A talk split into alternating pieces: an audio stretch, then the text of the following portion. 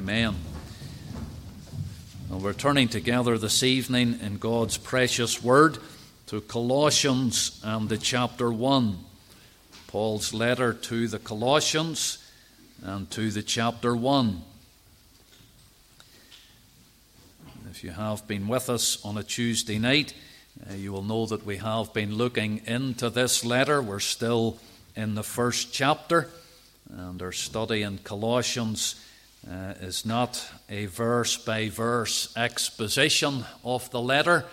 It's not an exhaustive study, and yet the more I look into this letter, uh, the more I see in it.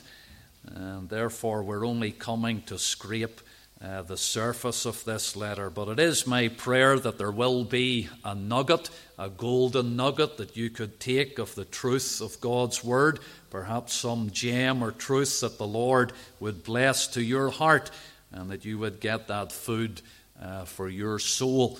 And so we're coming tonight to chapter 1, and our reading commences at the 20th verse. Colossians 1 and the verse 20 and having made peace through the blood of his cross, by him to reconcile all things unto himself. By him I say, whether they be things in earth or things in heaven. And you that were sometime alienated and enemies in your mind by wicked works, yet now hath he reconciled in the body of his flesh through death to present you holy and unblameable and unreprovable in his sight. If ye continue in the faith, grounded and settled, and be not moved away from the hope of the gospel which ye have heard, and which was preached to every creature which is under heaven, whereof I, Paul, am made a minister who now rejoice in my sufferings for you, and fill up that which is behind of the afflictions of Christ in my flesh for his body's sake, which is the church, whereof I am made a minister, according to the dispensation of God, which is given to me for you to fulfill the word of God, even the mystery which hath been hid from the ages and from generations, but now is made manifest to his saints, to whom God would make known what is the riches of the glory of this mystery among the Gentiles, which is Christ in you, the hope of glory, whom we preach, warning every man, and teaching every man in all wisdom that we may present every man perfect in Christ Jesus, whereunto I also labour, striving according to his working, which worketh in me mightily. Amen. We'll end there at the end of the chapter, and may the Lord bless his word to our hearts this evening.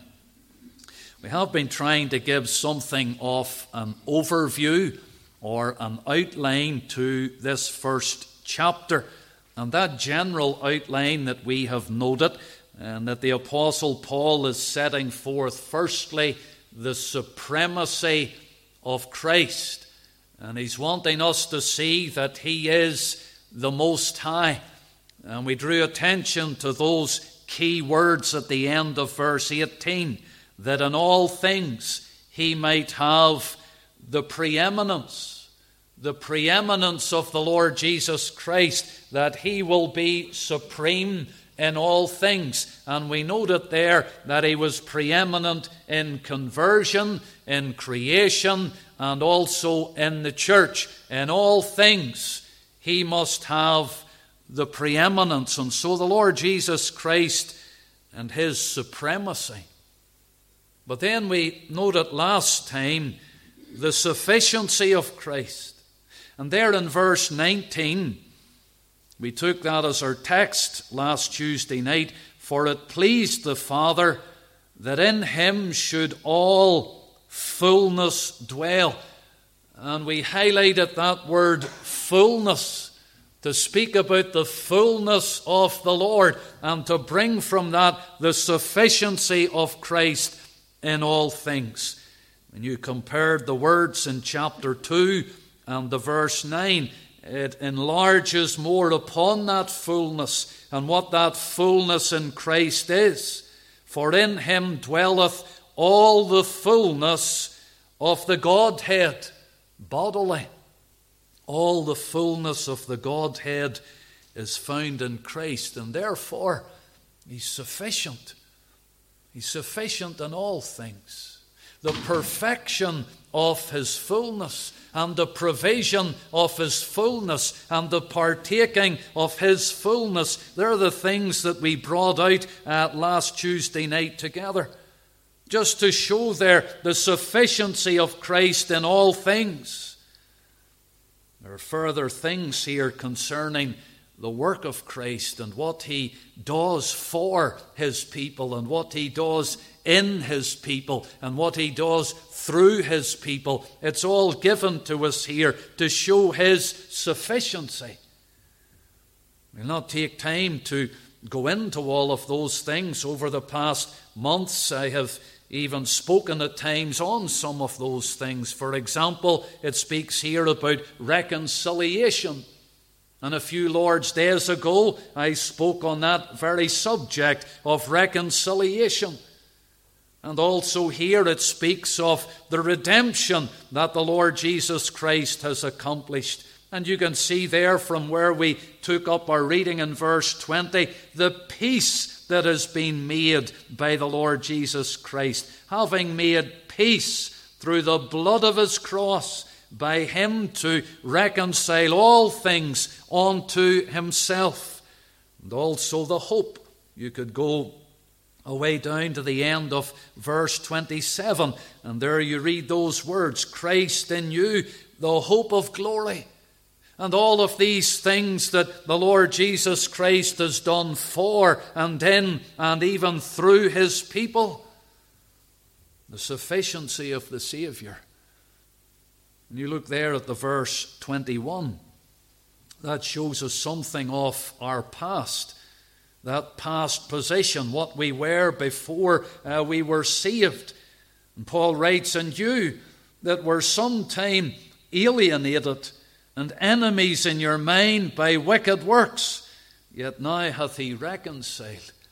A threefold description there of the unconverted soul. They're alienated, alienated from God, cut off from God.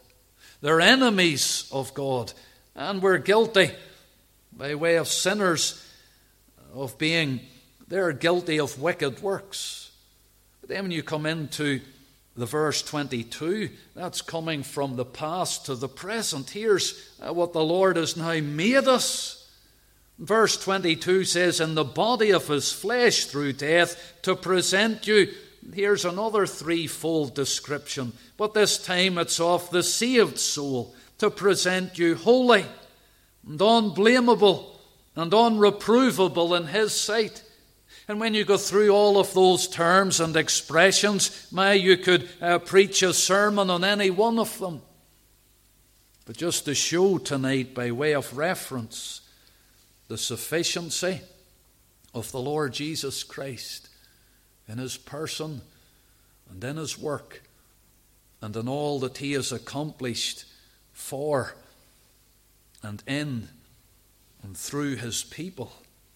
And so we have outlined chapter 1 by thinking about the supremacy of Christ and then the sufficiency of Christ. But tonight we come to think about the submission to Christ. The submission to Christ. And that really follows because as we're presenting the Lord as being supreme, and we're presenting Him as being sufficient, and He's all supreme and all sufficient in all things, Therefore, the responsibility of His people is to submit ourselves to Him. And Paul is speaking in the passage that we have read together tonight, he's speaking personally about his own Christian life. But as he speaks personally to the Colossians, there is, of course, an application for us. All scripture is given by inspiration of God and is profitable. And therefore, there's profit for us tonight. And in just as I have gone through this passage and the things that have stood out to me, and I want to leave them before you tonight in relation to that submission to Christ. And we see it here through the example of the Apostle Paul. Firstly, submission in Paul's service. We can see submission in Paul's service. If you look at the end of verse 23, and we find the apostle saying there, Whereof I, Paul, am made a minister. I'm made a minister. And he's referring there to his service, the ministry. And then when you look at the verse 25, the beginning of verse 25, he repeats that. And he says, Whereof I am made a minister. And he's referring here to his ministry of service. Now, when we think about that term minister, we maybe think about the individual in the pulpit. But the word minister here simply means servant.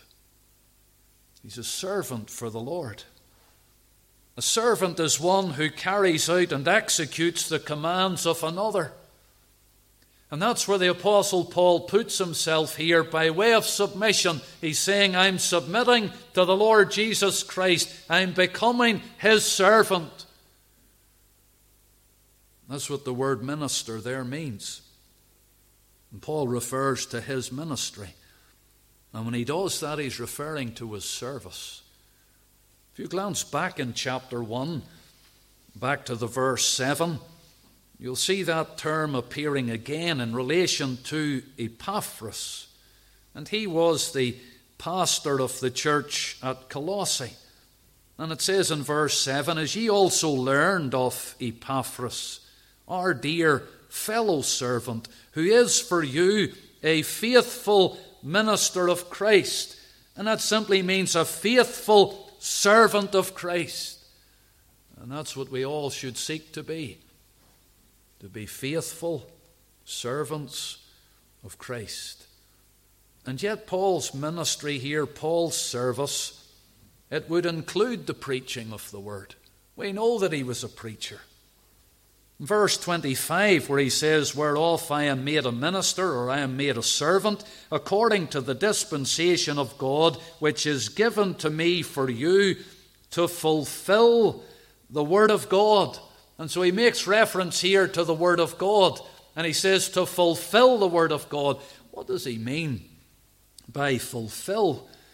Well, if you have a margin in your Bible, You'll see there the reference to verse 25 and to that word fulfill.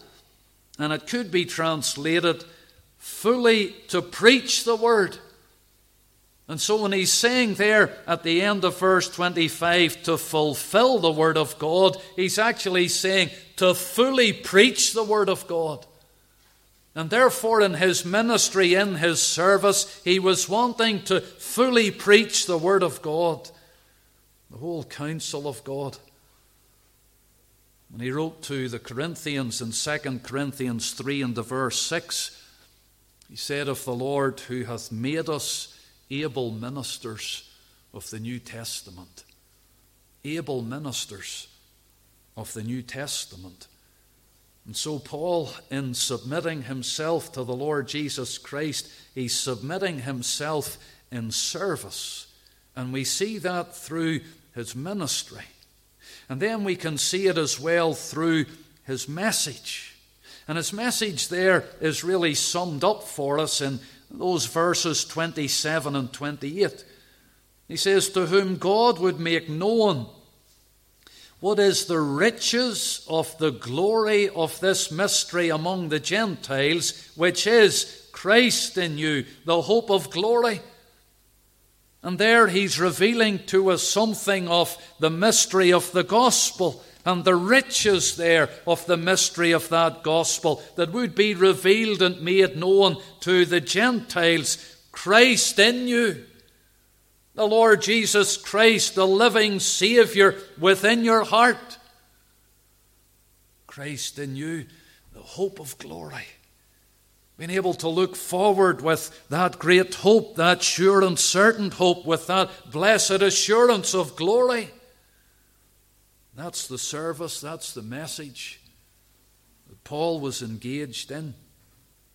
You see in the verse 28, there's the motive in his preaching. He says, Whom we preach, warning every man and teaching every man in all wisdom, that we may present every man perfect in Christ Jesus. Do you see there in his service the burden that he had for souls?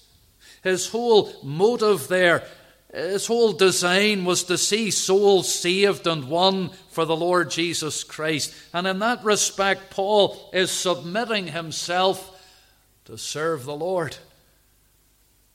The responsibility of service.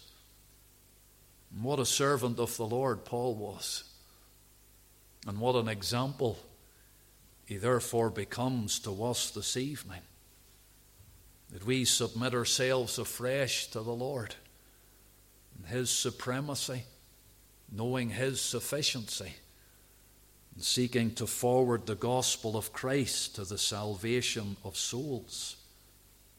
Paul's submission in service. But then, secondly, Paul's submission in sufferings. Verse 24 of our Bible reading Who now rejoice in my sufferings for you the Apostle Paul here, as he's submitting to the Lord and he's serving the Lord, he speaks about his sufferings. And we would be in no doubt tonight as to the sufferings of the Apostle Paul and the hardships that he endured as he sought to serve the Lord. Personal sufferings, he says, they're my sufferings. He knew what it was to suffer. Even as he writes this letter, he's a prisoner. One of his prison epistles. If we were in any doubt as to the sufferings that the apostle endured, 2 Corinthians 11 and the verse 24 and following would actually convince us something of what he suffered. We'll not go down that list of sufferings, but he tells us there he was whipped with the lash on five different occasions. 39 times he would have been whipped on five different occasions. And then he says, Three times I was beaten, beaten with rods. Once was I stoned. Three times was I shipwrecked, and you could go on there in that particular portion of 2 Corinthians 11. And now, Paul, writing to the Colossians, speaks about my sufferings with an S on the end. Not just something he suffered, but sufferings those things that he endured, those things that he had to go through. And I say endured, but when you notice our Bible reading in verse 24, he says, Who now rejoice. Rejoice in them. It's quite an amazing statement. The Apostle Paul rejoiced that he was counted worthy to suffer for the cause of Christ. But you know, there's something else struck me here as I looked at this. And whenever you look closely at verse 24 and you, you read it slowly as to what the apostle is actually saying here to the Colossians, he said, Who now rejoice in my sufferings for you. Isn't that strange? Paul says, My sufferings were for you or for your sake. And as you go on in verse 24, he says, and, and fill up that which is behind of the afflictions of Christ in my flesh. The sufferings that he endured in his own flesh. And then he says, for his body's sake, which is the church. And the Apostle Paul is showing us here his submission to Christ through his sufferings. And he said to the Colossians, Their sufferings for you. And their sufferings for the sake of his body, the church. That's what struck me. The Apostle Paul was speaking about suffering for the sake of the church. Now, let me make it clear not in any redemptive way. No, but he suffered. Things that he had to bear, things that he had to go through, made me wonder about suffering for the church. Do we love the Lord enough to suffer for the Lord? Do we love God's people enough to suffer for God's people? Do we love the church enough to suffer for the church? Maybe you suffer a wrong. Maybe you suffer a hurt. Maybe you suffer something that you've had to endure. Well, here's the Apostle Paul saying, I did it for you. I, I bore that for the body of Christ, for the church. He was willing to suffer. That shows his submission there and that willingness. It's quite remarkable. If you were to look back with me to that chapter where it gives the conversion of the Apostle Paul in Acts chapter 9. In Acts chapter 9 and the verse 16, here's where he started out for the Lord. Well, before he had been wreaking havoc in the church. But then in chapter 9, we are familiar with the conversion there on the road to Damascus, and the Lord saved old Saul of Tarsus and was going to make him the great apostle Paul, and he was chosen for service. But in Acts chapter 9 and the verse 16, here's what the Lord said For I will show him how great things he must suffer for my name's sake. The Lord says, I'm going to show him what great things he will suffer for my name's sake. The Lord made no secret of that to the apostle. He was going to suffer for Christ's sake. And he was going to suffer, and he would do it gladly. And he would say to the Colossians, I'll do it for you. I'll do it for the sake of the church. I'll do it for the good of the church. I'll suffer those things. Told the Philippians as well. It's interesting there in Philippians, the chapter 1 and the verse 29. And he spoke to them about being saved. In Philippians 1 and 29, he says, For unto you it is given in the behalf of Christ not only to believe on him, but also to suffer for his sake. And so, Paul, when he was speaking to the Philippians, he didn't try to dress it up. He made no bones about it. He wasn't beating about the bush. He says, You come to believe on him, and you'll suffer for him. If there's a gospel that goes abroad today, it can be termed at times the health and wealth gospel. The message that would be going out to say, oh, if you were to come uh, to faith in the Lord Jesus Christ and you accept Him as your Savior, all will be well. All your problems will be over. That's a false gospel. No. Those who come to stand for the Lord Jesus Christ will find that there are times when they will suffer for the cause of Christ. And the Apostle Paul is making that clear in his epistles. Peter, when he wrote that first epistle in chapter 4 and the verse 12, he says, Beloved, think it not a strange thing concerning the fiery trial which is to try you, as though some strange thing happened unto you. Don't be thinking it's strange. These things will come. And in 1 Peter 4 and the verse 15, he says, But let none of you suffer as a murderer, or as a thief, or as an evildoer, or as a busybody in other men's matters. No, don't be suffering as an evildoer in those things. But in verse 16, he says, Yet if any man suffer as a Christian, if any man suffer as a Christian, let him not be ashamed, but let him glorify God on this behalf. And so you can see here that if there are difficulties and afflictions and sufferings, we submit to the Lord and we're willing to bear them for the sake of the Lord and for the sake of His work for the church.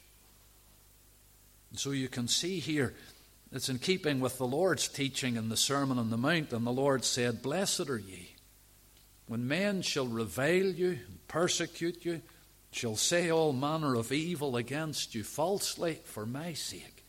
Rejoice and be exceeding glad, for great is your reward in heaven. And so the Lord said, Rejoice in those sufferings. And Paul said, Who now rejoice in my sufferings for you. And so there's this submission to Christ. And that submission comes through in Paul's service, it comes through in Paul's sufferings. And then, thirdly, that submission comes through in Paul's striving. You look at the final verse of the chapter, you'll find that word striving. Whereunto I also labour, striving according to his working, which worketh in me mightily. And the apostle is speaking here of striving, and that word is a word that is used to speak about the athlete. The athlete that would have taken part in the games, and Paul refers to them in 1 Corinthians 9 and the verse 25. Those who are striving for mastery, that they might win that incorruptible crown. It was that crown of the laurel wreath that the victor in the games would have. Paul speaks about striving. And he says, I, I also labour striving. And if you think about the athlete, the athlete is one who will stretch themselves. And that word strive, the Greek word is the word agonize. And so it just comes straight over into the English, and we know what the word is. But in the original Greek language, this word strive is the word agonize and it's been brought into our everyday language.